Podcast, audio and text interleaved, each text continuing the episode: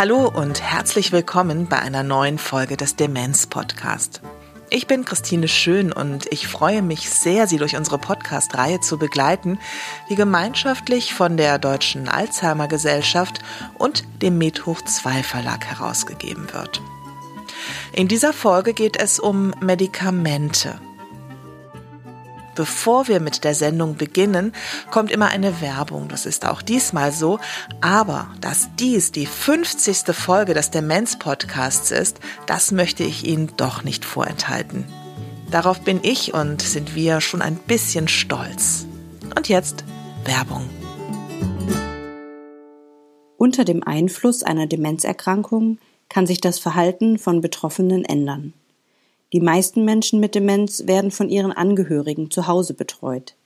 Das Zusammenleben kann aufgrund von sogenannten schwierigen oder herausfordernden Verhaltensweisen erschwert werden.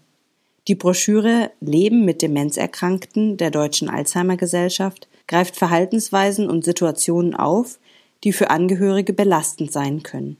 Sie versucht, Lösungsansätze und Möglichkeiten für ein entspannteres Zusammenleben aufzuzeigen.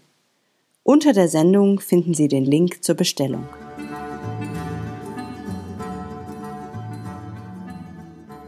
Je älter ein Mensch wird, umso wahrscheinlicher ist es, dass er oder sie Medikamente einnehmen muss. Das betrifft natürlich auch Menschen mit Demenz, die ja zum großen Teil älter sind. Oftmals sind dann die Angehörigen gefragt, die sich die Informationen zusammensuchen müssen. Einige wenden sich an das Alzheimer-Telefon der Deutschen Alzheimer Gesellschaft. Helga Schneider-Schelte ist dort Projektleiterin. Also einmal hören wir die Sorge von Angehörigen. Sie werden zum Beispiel angefragt, dass sie ein Rezept unterschreiben sollen für Neuroleptika, weil jemand im Heim sehr unruhig ist. Und sie sollen zustimmen, dass die Medikamente gegeben werden. Wir hören auch, dass Angehörige Not haben, weil jemand nicht mehr zur Ruhe kommt, weil sie merken auch, diese Person leidet und sind dann zum Arzt gegangen, haben Neuroleptika verschrieben bekommen und sind sich jetzt aber unsicher, ob sie die geben dürfen und in welcher Dosis. Oder aber sie merken, dass jemand auf diese Medikamente sehr empfindlich reagiert, sehr massiv reagiert und rufen an, weil sie am nächsten Morgen merken, die Person kommt gar nicht mehr gut zu sich. Also sie, die Medikamente haben doch so eine starke Wirkung, dass sie ganz lange brauchen, bis sie überhaupt wieder wach werden. Und Angehörige sind dann in dem Zwiespalt, sollen sie die Medikamente weitergeben, um einfach auch selber zur Ruhe zu kommen? Oder sie weglassen, weil sie doch manchmal ganz schön harte Wirkungen haben bei den Erkrankten. Bevor es mit der Sendung weitergeht, ein kurzer persönlicher Einschub. Die Stimme von Helga Schneider-Schelte ist Stammhörerinnen und Hörern sehr vertraut. Wenn man sie sieht und kennt, kann man es kaum glauben, aber sie geht in diesem Monat in Rente. Dafür möchte ich dir, liebe Helga, alles erdenklich Gute wünschen und dir von ganzem Herzen für deine Unterstützung danken. Du warst eine von denen, die von Anfang an an das Projekt Demenz Podcast geglaubt haben. Und, liebe Hörerinnen und Hörer, umso schöner die frohe Nachricht, dass sie dem Demenz Podcast erhalten bleibt. Darüber freue ich mich riesig. Aber nun weiter mit der Sendung. Helga Schneider-Schelte hat ein Dilemma von Angehörigen beschrieben. Wann sind Neuroleptika angezeigt, wann nicht, wann sollte man versuchen, sie abzusetzen? Das beschäftigt uns unter anderem in dieser Sendung. Wir werden für Neuroleptika das Wort Antipsychotika verwenden. Das meint das Gleiche. Der Begriff Antipsychotika ist allerdings mittlerweile gebräuchlicher. Über diese Medikamentengruppe habe ich ein Interview mit der Fachärztin für Psychiatrie und Psychotherapie Dr. Sarah Kohl aus München geführt, die sich in einem wissenschaftlichen Projekt damit beschäftigt hat. Mit dem Apotheker und Arzt Dr. Hermann Liegfeld habe ich darüber gesprochen, was bei Medikamenten für ältere Menschen zu beachten ist, was sinnvoll ist und was nicht. Beginnen wir aber mit Beruhigungsmitteln, einem ganz wichtigen Thema bei Demenz, egal ob zu Hause oder in einer Einrichtung. Damit wir in der Sendung sauber mit den Begrifflichkeiten arbeiten, erläutert Dr. Sarah Kohl zunächst einmal die verschiedenen Substanzklassen. Also zunächst einmal muss man sagen, dass der Oberbegriff Psychopharmaka ist. Das heißt, Psychopharmaka sind Medikamente, die auf bestimmte Stoffwechselvorgänge im Gehirn wirken und darüber die psychische Verfassung der Menschen beeinflussen. Man unterscheidet dann bei den Psychopharmakern verschiedene Substanzklassen, also zum Beispiel Antidepressiva, Antipsychotika, angstlösende Medikamente oder stimmungsstabilisierende Medikamente und hinsichtlich der Beruhigungsmittel gibt es verschiedene Substanzklassen. Da sind zum einen zu nennen die Benzodiazepine. Das sind so die ganz klassischen Beruhigungsmittel, die eben eine angstlösende, beruhigende, sedierende Wirkung haben. Als klassische Vertreter wären da das Tavor und das Diazepam zu nennen. Und dann gibt es eine andere Substanzklasse, nämlich die Antipsychotika, die auch eine beruhigende Wirkung haben und tatsächlich, wenn es um die Beruhigung von Menschen mit Demenz geht, noch wesentlich häufiger eingesetzt werden mittlerweile als die Benzodiazepine. Und bei den Antipsychotikern, die vor allem zur Behandlung von Verhaltenssymptomen bei Demenz verwendet werden, da wären als typische Präparate zu nennen das Pipamperon, Risperidon, das Quetiapin und das Melperon. Benzodiazepine gehen gerade bei älteren Menschen mit Demenz mit ausgeprägten Nebenwirkungen einher. Diese Medikamente machen müde, was ja zumeist die erwünschte Wirkung ist. Aber diese Medikamente können auch Konzentration, Aufmerksamkeit und Gedächtnis verschlechtern. Also ja etwas, was man eigentlich vermeiden möchte bei Menschen mit Demenz. Und zum anderen führen diese Benzodiazepine zu einer Muskelrelaxation, also zu einem Weichwerden der Muskulatur, was dann auch wiederum die Sturzgefahr erhöht. Und was ein ganz wichtiger Punkt ist, die Benzodiazepine machen abhängig. Genauso wie auch die Z-Substanzen, diese Schlafmittel, Zopiklon, Zolpidem. Das heißt, man kann diese Medikamente nicht so ohne weiteres wieder absetzen, sondern beim Absetzen kann es dann zum Auftreten von Entzugserscheinungen kommen. Und das ist schon mal ein ganz wichtiges Unterscheidungskriterium zu den Antipsychotikern. Diese machen ebenfalls müde, haben also auch einen sedierenden, dämpfenden Effekt, machen aber nicht abhängig. Deshalb finden sie bei Menschen mit Demenz des Öfteren Anwendung. Wie der Name Antipsychotika ja schon sagt, wirken diese Medikamente sehr gut antipsychotisch. Das heißt, die haben eine gute spezifische Wirkung in der Behandlung von psychotischen Symptomen wie zum Beispiel Wahnvorstellungen oder Halluzinationen. Bei Menschen mit Demenz hingegen verwenden wir diese Medikamente ja seltener wegen psychotischen Symptomen, sondern vor allem aufgrund von ganz anderen Verhaltenssymptomen wie Unruhe, Ängstlichkeit, Aggressivität, Enthemmung oder auch bei Schlafstörungen. Das heißt, in diesen Fällen handelt es sich nicht um eine symptomspezifische Wirkung, sondern wir machen uns eher die generelle Sedierung zunutze, also die generelle Dämpfung, die dann in der Folge zu einer Abnahme des unerwünschten Verhaltens führt. Auch Antipsychotika können, abhängig von der Dosierung und der individuellen Empfindlichkeit, mit ausgeprägten Nebenwirkungen einhergehen. Da ist zum einen zu nennen, dass diese Medikamente bei Dauergabe auch die Konzentration, die Aufmerksamkeit und das Gedächtnis verschlechtern können. Und diese Medikamente können zu Bewegungsstörungen führen, da wären vor allem ja Parkinson-artige Symptome zu nennen, wie zum Beispiel eine Muskelsteifigkeit, eine Verlangsamung der Bewegungen. Die Präparate können Schwindel verursachen, können einen, zu einem niedrigen Blutdruck führen und in der Folge können diese Nebenwirkungen dann auch wieder die Sturzgefahr massiv erhöhen. Zusätzlich führen die Medikamente ja über die Sedierung auch eventuell zu einer tagsüber bestehenden Müdigkeit, was dann auch wiederum die Lebensqualität einschränken kann. Zusätzlich zu diesen Nebenwirkungen weiß man, dass Antipsychotika bei Dauergabe bei Menschen mit Demenz zu einer erhöhten Sterblichkeit und zu einem erhöhten Schlaganfallrisiko führen. Und deshalb ist eben ein verantwortungsvoller Umgang mit diesen Medikamenten bei Menschen mit Demenz geboten. Darum geht es in der Initiative Decide, für die Dr. Sarah Kohl arbeitet. Der Untertitel des Projektes ist Reduktion sedierender Psychopharmaka bei HeimbewohnerInnen mit fortgeschrittener Demenz. Die Decide ist Teil der bayerischen Demenzstrategie.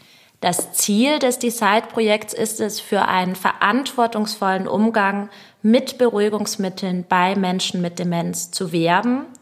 Und um dieses Ziel zu erreichen, hat das Decide-Projekt einen multidimensionalen Ansatz gewählt und richtet sich an alle beteiligten Akteure im Gesundheitssystem, die mit diesem Thema Beruhigungsmittel bei Demenz in Berührung kommen.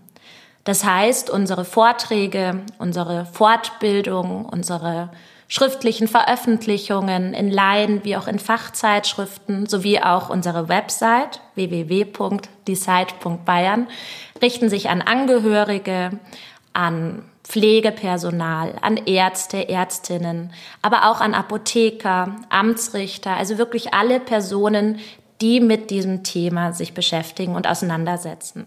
Der englische Projekttitel Decide heißt Entscheide dich. Und um diese Entscheidung verantwortungsvoll treffen zu können, braucht es zwischen allen von Frau Dr. Kohl genannten Personen eine gute Kommunikation. Es sollte genau hingeschaut werden, wer bekommt welches Medikament aufgrund welcher Indikation, wie lange wird es schon gegeben und könnte man versuchen, die Antipsychotika langsam zu reduzieren oder abzusetzen? Beruhigungsmittel kommen vor allem in einem fortgeschrittenen Stadium der Demenz zum Einsatz, in dem oftmals die Angehörigen entscheiden müssen, wenn sie zum Beispiel gesetzliche Vertreter oder Vertreterin sind. Damit dann ein Gespräch mit dem Fachpersonal auf Augenhöhe gelingen kann, ist es natürlich wichtig, gut informiert zu sein. Das Projekt Decide hat auf seiner sehr informativen Webseite einen Informationsflyer zum Thema zusammengestellt, den Sie in den Links unter der Sendung auf www.demenz-podcast.de finden. Im Decide-Projekt schaut sich Frau Dr. Kohl die Verschreibungsrate von Beruhigungsmitteln bei Menschen mit Demenz an, die im Pflegeheim und in Wohngemeinschaften leben. Sie hat mittlerweile 40 Pflegeheime und fünf Demenz-WGs besucht. Man kann sagen, unterm Strich, dass jeder zweite Pflegeheimbewohner, jede zweite Pflegeheimbewohnerin mit Demenz jeden Tag fest angesetzt ein Beruhigungsmittel erhält.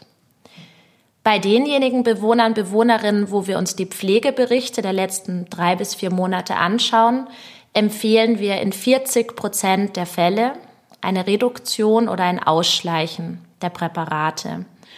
Und Gründe für diese Ausschleichempfehlung können zum Beispiel sein, dass wir sehen, dass starke Nebenwirkungen unter diesen Medikamenten auftreten oder dass die ursprüngliche Symptomatik, die zum Ansetzen dieser Medikamente geführt hat, nicht mehr weiter besteht. Das heißt, wenn wir sehen, dass schon seit zum Beispiel über einen angemessenen Zeitraum seit drei Monaten psychische Stabilität besteht, dann empfehlen wir, diese Medikamente zu reduzieren oder auszuschleichen. Übrigens ist die Verschreibungsrate bei Männern etwas höher als bei Frauen. Bei Menschen mit Demenz, die zu Hause versorgt werden, ist sie etwas niedriger als im Pflegeheim. Aber auch im häuslichen Bereich sind Beruhigungsmittel ein relevantes Thema. Bevor wir uns dem Thema Reduzieren oder Absetzen widmen, möchte ich zunächst auf die Verhaltenssymptome kommen, die oftmals zum Verschreiben der Medikamente führen.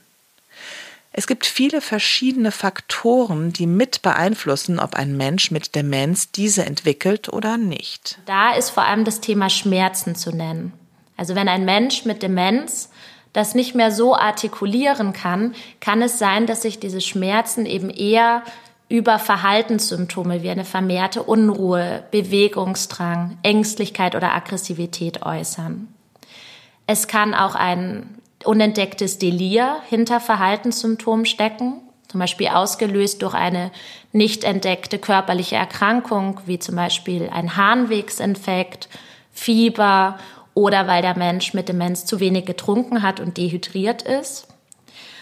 Es können auch ganz triviale Ursachen hinter den Verhaltenssymptomen stecken, dass der Mensch mit Demenz einfach Hunger oder Durst hat, ihm vielleicht langweilig ist oder überfordert ist. Das heißt, da muss man wirklich wie ein Detektiv sich auf die Suche machen und schauen, welche unbefriedigten Bedürfnisse stecken denn vielleicht hinter diesen Verhaltenssymptomen. Interessant ist auch, dass es auch pflegebezogene Faktoren gibt, die dazu beitragen können, dass Verhaltenssymptome entstehen. Und zwar, wenn es der pflegenden Person, egal ob jetzt pflegende Angehörige oder professionelle Pflegekraft, wenn es der selber schlecht geht, ja, man selber vielleicht überlastet, überfordert, gereizt ist, das kann sich direkt auf den Menschen mit Demenz übertragen und da die entsprechende Antwort hervorrufen, sodass dann der Mensch mit Demenz selber unruhig oder aggressiv wird. Umso wichtiger also, Sie kennen das von mir, dass Sie als pflegende Angehörige sich auch um sich selbst kümmern. Eine Sendung zu diesem Thema setzen wir Ihnen in die Links. Dann gibt es natürlich auch besondere Situationen, die ja prädisponierend dafür sind, dass Verhaltenssymptome auftreten.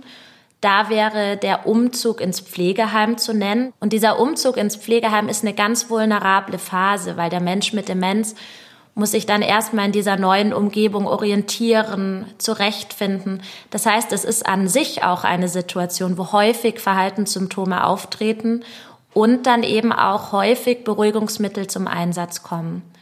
Und dann ist es natürlich schwierig, wenn im Verlauf, wenn der Mensch mit Demenz sich eigentlich eingewöhnt hat, sich vielleicht psychisch stabilisiert hat, nicht wieder reevaluiert wird, könnte man die Medikamente eventuell reduzieren oder absetzen. Hier möchte ich Ihnen Dr. Hermann Liegfeld vorstellen.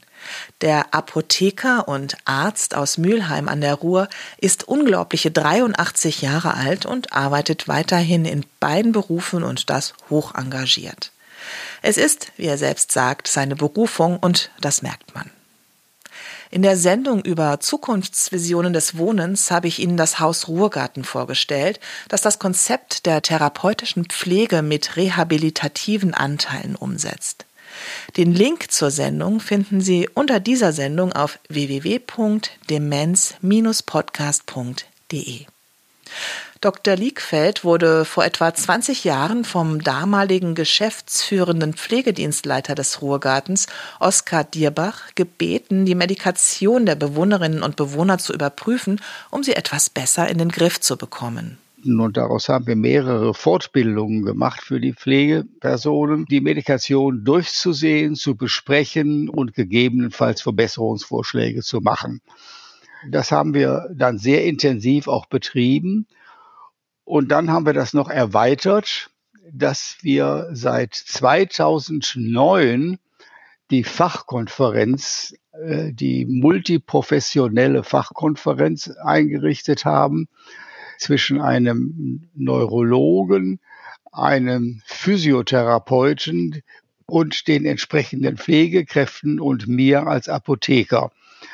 Das machen wir grundsätzlich bei jedem Bewohner, der neu aufgenommen wird, so dass wir uns also circa viermal im Jahr treffen und dann die Neuzugänge intensiv besprechen. Und das ist mit Sicherheit von großem Wert, weil wir uns bemühen, die Medikation besser zu straffen. Äh, und wir sehen immer wieder in der Vormedikation dass gerade sedierend wirkende Medikamente, die natürlich besonders problematisch sind, wenn sie zu einer Häufung führen, weil sie ja einfach zu Stürzen neigen. Die Patienten bekommen Schwindelgefühl, Verwirrtheit, Konzentrationsschwäche. Und wenn man mal so die Medikationslisten durchsieht, sehr viele, fast alle Patienten bekommen irgendein Beruhigungsmittel, weil sie teilweise sehr unruhig sind. Und da versuchen wir, das ein bisschen zu straffen und zu minimieren. Beruhigungsmittel sind aber natürlich nicht die einzigen Medikamente, auf die in den Fachkonferenzen geachtet wird. Lassen Sie uns mal allgemein über Medikamente im Alter sprechen. Grundsätzlich haben ältere Menschen mit Demenz natürlich die gleichen medikamentösen Probleme wie alle anderen Patienten und Patientinnen in einem höheren Alter. Das Wesentliche ist, dass die Nierenfunktion zunehmend abnimmt. Über den dicken Daumen kann man sagen, ab dem 40. Lebensjahr nimmt die Verstoffwechslung eines Medikamentes um ein Prozent ab. Ja, und dann kann man sich das ausrechnen, dass der 80-Jährige circa nur noch die Hälfte an Dosierung benötigt und nehmen sollte, bis auf wenige Ausnahmen. Das ist so ein Daumenwert, aber das ist etwas ganz, ganz Wichtiges, damit es nicht zu Überdosierungen kommt und dann eben zu Nebenwirkungen, die dann problematisch werden können. Dass natürlich diese sedierende Medikamente nicht das einzige sind, was Probleme machen kann im Alter. Zum Beispiel blutdrucksenkende Medikamente. Man weiß also längst, dass das nicht zwingend ist, dass man unbedingt Normwerte im hohen Alter erreichen muss, weil natürlich dann auch die zerebrale Durchblutung etwas abnimmt und äh, beeinträchtigt wird so dass der Blutdruck keinesfalls zu niedrig werden darf. Und in der Nacht sinkt ja physiologischerweise der Blutdruck ab, so dass man dann möglicherweise, wenn die Patienten aufstehen müssen, weil sie zur Toilette wollen, das zu Stürzen kommt. Und das ist natürlich etwas, was wir überhaupt nicht wollen und was wir vermeiden wollen. Ein weiteres Beispiel. Bei fast allen Menschen mit einem erhöhten Lipidspiegel ist im Medikamentenplan ein Cholesterinsenker zu finden. Findet Dr. Liegfeld auch richtig, allerdings nur bis zu einem gewissen Alter. Wenn ich 60 bin oder 65 bin, dann bringt mir das auch noch was. Wenn ich aber 85 bin, dann bringt mir das eigentlich überhaupt nichts mehr. Denn der Wert solcher äh, fettsenkenden Therapie als Minimierung der Risikofaktoren in Bezug auf das Herz zeigt sich erst nach vielen, vielen Jahren, so dass wir auch da meinen, lieber eher so etwas absetzen, als das zu intensivieren. Natürlich, wenn ein Patient ein Stent hat oder wenn ein Patient ein Apoplex hatte, dann muss man da natürlich vorsichtiger vorgehen und den Lipidspiegel deutlicher senken. Aber ansonsten ist das einfach unnötig und es belastet den Körper zusätzlich mit einem Medikament. Insgesamt ist für Dr. Liegfeld alles, was über fünf regelmäßig eingenommene Medikamente hinausgeht, zu viel. Selbstverständlich mit Ausnahmen, wenn ein Patient akut ein Medikament benötigt, zum Beispiel ein Antibiotikum. Sehr schwierig ist es, wenn Angehörige ohne Absprache dem Menschen mit Demenz etwas Gutes tun wollen und ihn noch zusätzlich mit Mitteln versorgen. Und ihnen dann meinetwegen irgendwelche Vitaminpräparate oder ein Johanniskrautpräparat, weil sie meinen, ja, wir wollen ihn psychisch ein bisschen aufhellen was natürlich alles sehr problematisch ist. Gerade beim Johanniskraut zum Beispiel. Das ist ein ausgesprochener Enzyminduktor. Das heißt, der Abbau anderer Medikamente kann deutlich verändert werden. Und das wollen wir natürlich nicht. Beruhigungsmittel, auch das wird teilweise in den Schubladen von den Bewohnern gefunden, diese freiverkäuflichen, die sehr gefährlich werden können. Erstens potenziert es sich und zum Zweiten, es gibt eine sogenannte anticholinerge Last. Das heißt, es gibt ganz viele Medikamente, die das Cholin äh, dämpfen, also anticholinerg wirken. Und das Cholin ist ein wichtiger Überträgerstoff im Gehirn. Und letztlich wissen Sie vielleicht auch, dass man versucht, mit Antidementiva das Cholin im Gehirn anzureichern. Und mit einem Medikament, wie ich es eben genannt habe, setzt man natürlich genau das Gegensätzliche in Gang, dass man eben den Cholinspiegel im Gehirn noch weiter reduziert. Und was dann, wenn es potenzierend über viele Jahre so gehandhabt wird, demenzfördernd wirkt. Das ist ein großes Problem. Es ist wirklich wichtig zu wissen, dass frei verkäufliche Mittel per se nicht weniger Nebenwirkungen haben als ärztlich verschriebene Medikamente. Zum Beispiel eben können freiverkäufliche Schlafmittel die Kognition durch die von Dr. Liegfeld angesprochene Wirkung verschlechtern. Also, bitte sprechen Sie mit Ihrem Arzt oder Ihrer Ärztin und mit einem guten Apotheker oder einer guten Apothekerin, die sich einfach gut mit Medikamenten auskennen und beraten können zu Wechselwirkungen und dazu, welche Mittel bei Demenz geeignet sind und welche nicht und auch dazu, wann und wie welches Medikament genommen werden sollte. Das ist mir im Gespräch mit Dr. Liegfeld nochmal klar geworden, dass das eine Kunst für sich ist. Kommen wir nochmal zu den Antipsychotika. Im Ruhrgarten, in dessen Förderverein sich Dr. Liegfeld als Vorstandsvorsitzender engagiert, ist es Ziel, diese Medikamente so weit wie möglich zu reduzieren. Natürlich soll der Patient in eine gewisse Ruhe versetzt werden, aber nur in eine gewisse.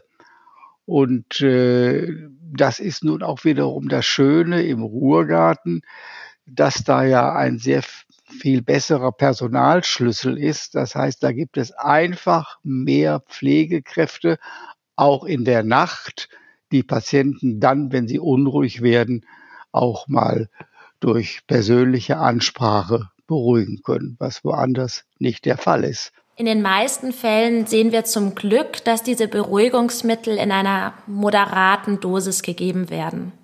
Wenn man aber jetzt diese Beruhigungsmittel so hoch dosiert, dass die Menschen mit Demenz eigentlich den ganzen Tag nur noch schlafen, dösen, gar nicht mehr am Alltag teilnehmen können, dann kann das einer sogenannten medikamentösen Fixierung gleichkommen. Und dabei handelt es sich dann auch rechtlich gesehen um eine freiheitseinschränkende oder sogar freiheitsentziehende Maßnahme.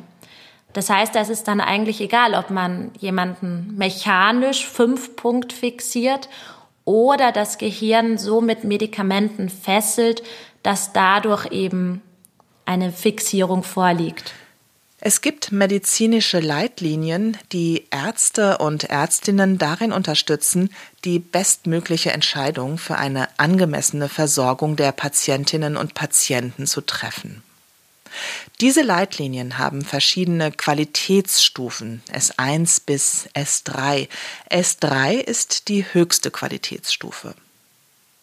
Die S3-Leitlinie Demenz gibt sehr genau vor, wie beim Auftreten von Verhaltenssymptomen bei Demenz vorgegangen werden sollte. Und zwar muss an erster Stelle die Ursachenabklärung stehen. Also finde ich heraus, wodurch diese Verhaltenssymptome bedingt sind. Kann ich an diesen Faktoren etwas verändern? Kann ich das beheben?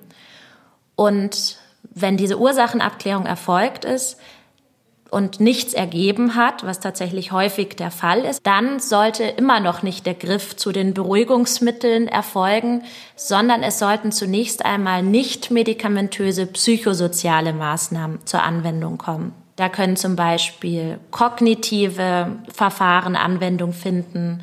Hilfreich kann eine Ergotherapie, also eine Beschäftigungstherapie sein.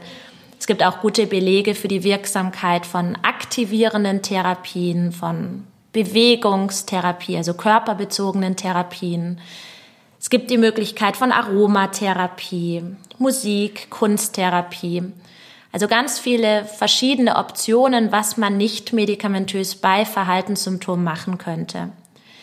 Mit Sicherheit haben diese Therapien, diese Maßnahmen auch in gewisser Weise eine spezifische Wirksamkeit, die aber schwierig ist in Studien nachzuweisen, weil diese Therapien einfach so heterogen sind.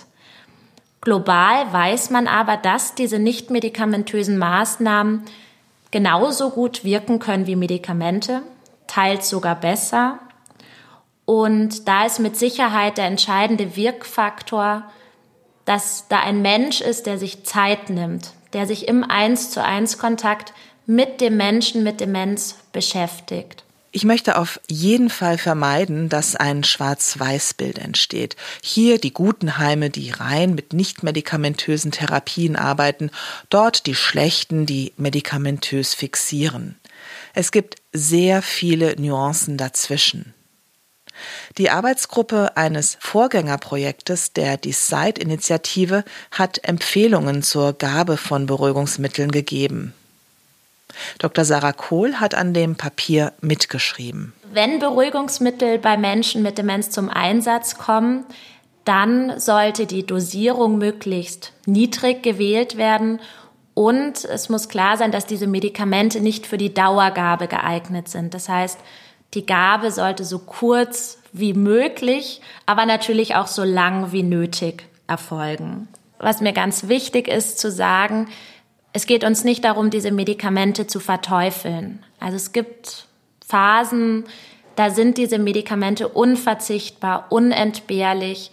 Die können Leiden lindern und auch die Lebensqualität erhöhen. Im Mittelpunkt sollte die Lebensqualität des Menschen mit Demenz stehen, also die Maximierung des Wohlbefindens. Und wenn ein Mensch mit Demenz ängstlich, getrieben, unruhig ist, der hat einen Leidensdruck und wenn nicht medikamentöse Maßnahmen in dem Fall nicht helfen oder man die Ursache nicht herausfindet, dann sollte man ihm diese Medikamente nicht vorenthalten. Auf keinen Fall sollten Sie als Angehörige ohne Absprachen eigenständig etwas an der Medikation verändern und auch nicht in Panik verfallen, wenn Sie sehen, dass Antipsychotika im Medikamentenplan Ihres Angehörigen mit Demenz stehen. Ich habe jetzt sehr, sehr viel über die Nebenwirkungen und Risiken dieser Medikamente gesprochen. Und tatsächlich ist es meine größte Sorge, dass Angehörige jetzt Angst bekommen und selber auf die Idee kommen, abrupt diese Medikamente abzusetzen. Und das möchte ich nochmal betonen. Man muss diese Medikamente ganz vorsichtig und langsam und unter engmaschiger ärztlicher Kontrolle reduzieren und ausschleichen, weil sonst das Risiko sehr, sehr hoch ist, dass die ursprüngliche Symptomatik wieder auftritt und vielleicht sogar noch stärker auftritt, als sie davor ausgeprägt war. Also, Ganz wichtig, eine Reduktion oder ein Absetzen der Medikamente muss auf jeden Fall ärztlich begleitet werden. Grundsätzlich kann man sagen, dass ein Deprescribing, also ein Ausschleichen, ein Reduzieren der Medikation bei Menschen mit Demenz von Anfang an Teil der Behandlungsplanung sein sollte. Und es gibt ganz konkrete Handlungsempfehlungen, wie man diese Medikamente wieder reduzieren und ausschleichen kann. Da gibt es zunächst einmal das Zeitkriterium. Wir empfehlen ein Ausschleichen dieser Medikation, wenn die Verhaltenssymptome über einen angemessenen Zeitraum stabil gebessert sind, also zum Beispiel seit drei Monaten. Dann ist es wichtig, dass die Medikamente nicht abrupt abgesetzt werden sollte, sondern dass diese Dosisreduktion schrittweise und langsam erfolgen muss. Wenn die Verhaltenssymptome sehr ausgeprägt waren, muss man noch mal vorsichtiger vorgehen, weil man weiß, dass dann das Risiko, dass die ursprünglichen Verhaltenssymptome wieder auftreten können, erhöht ist. Und wenn die Verhaltenssymptome dann doch wieder im Rahmen dieses Ausschleichprozesses auftreten, dann geht es eben wieder darum, Ursachenabklärung findet man jetzt vielleicht heraus, wodurch diese Verhaltenssymptome bedingt sind dann Anwendung nicht medikamentöse Maßnahmen und wenn der Mensch mit Demenz wirklich auf dieses Beruhigungsmittel angewiesen ist, weil das andere nicht hilft, dann sollte man das Präparat auch wieder ansetzen und zwar in der Dosis, die vor dem Wiederauftreten der Symptome bestanden hat. Also es geht uns nicht primär darum, diese Medikamente jetzt immer auf Teufel komm raus abzusetzen, sondern im Mittelpunkt steht die Lebensqualität, das Wohlbefinden des Menschen mit Demenz. Und es gibt Menschen, die sind darauf angewiesen, auch über einen längeren Zeitraum Beruhigungsmittel einzunehmen. Und diesen Menschen sollte man diese Medikamente dann auch nicht vorenthalten. Liebe Hörerinnen und Hörer, ich hoffe, wir konnten Sie mit dieser Sendung für das Thema Medikamente, insbesondere Antipsychotika bei Demenz, sensibilisieren, um gegebenenfalls ins Gespräch mit Ihren Ärztinnen, Ärzten und Pflegekräften zu kommen. Einige weiterführende Links finden Sie unter der Sendung auf www.demenz-podcast.de. Wenn Sie finden, dass wir im Demenz-Podcast bestimmte Themen angehen sollten, dann schreiben Sie uns eine Mail an info@demenz-podcast.de. Wir freuen uns sehr über Ihre Vorschläge. Zum Abschluss der Sendung möchte ich gerne an Professor Dr. Alexander Kurz erinnern, der im Januar ganz unerwartet verstorben ist. Sie kennen ihn aus den beiden Sendungen zu seltenen Demenzformen. Er war mir ein wunderbarer Ansprechpartner. Sicher hätte ich ihn auch für diese Sendung befragt. Vor allem aber war er ein ganz besonderer, unglaublich vielseitiger Mensch. Vielen Dank fürs Zuhören. Ich wünsche Ihnen alles Gute. Bis zum nächsten Mal. Tschüss, Ihre Christine Schön.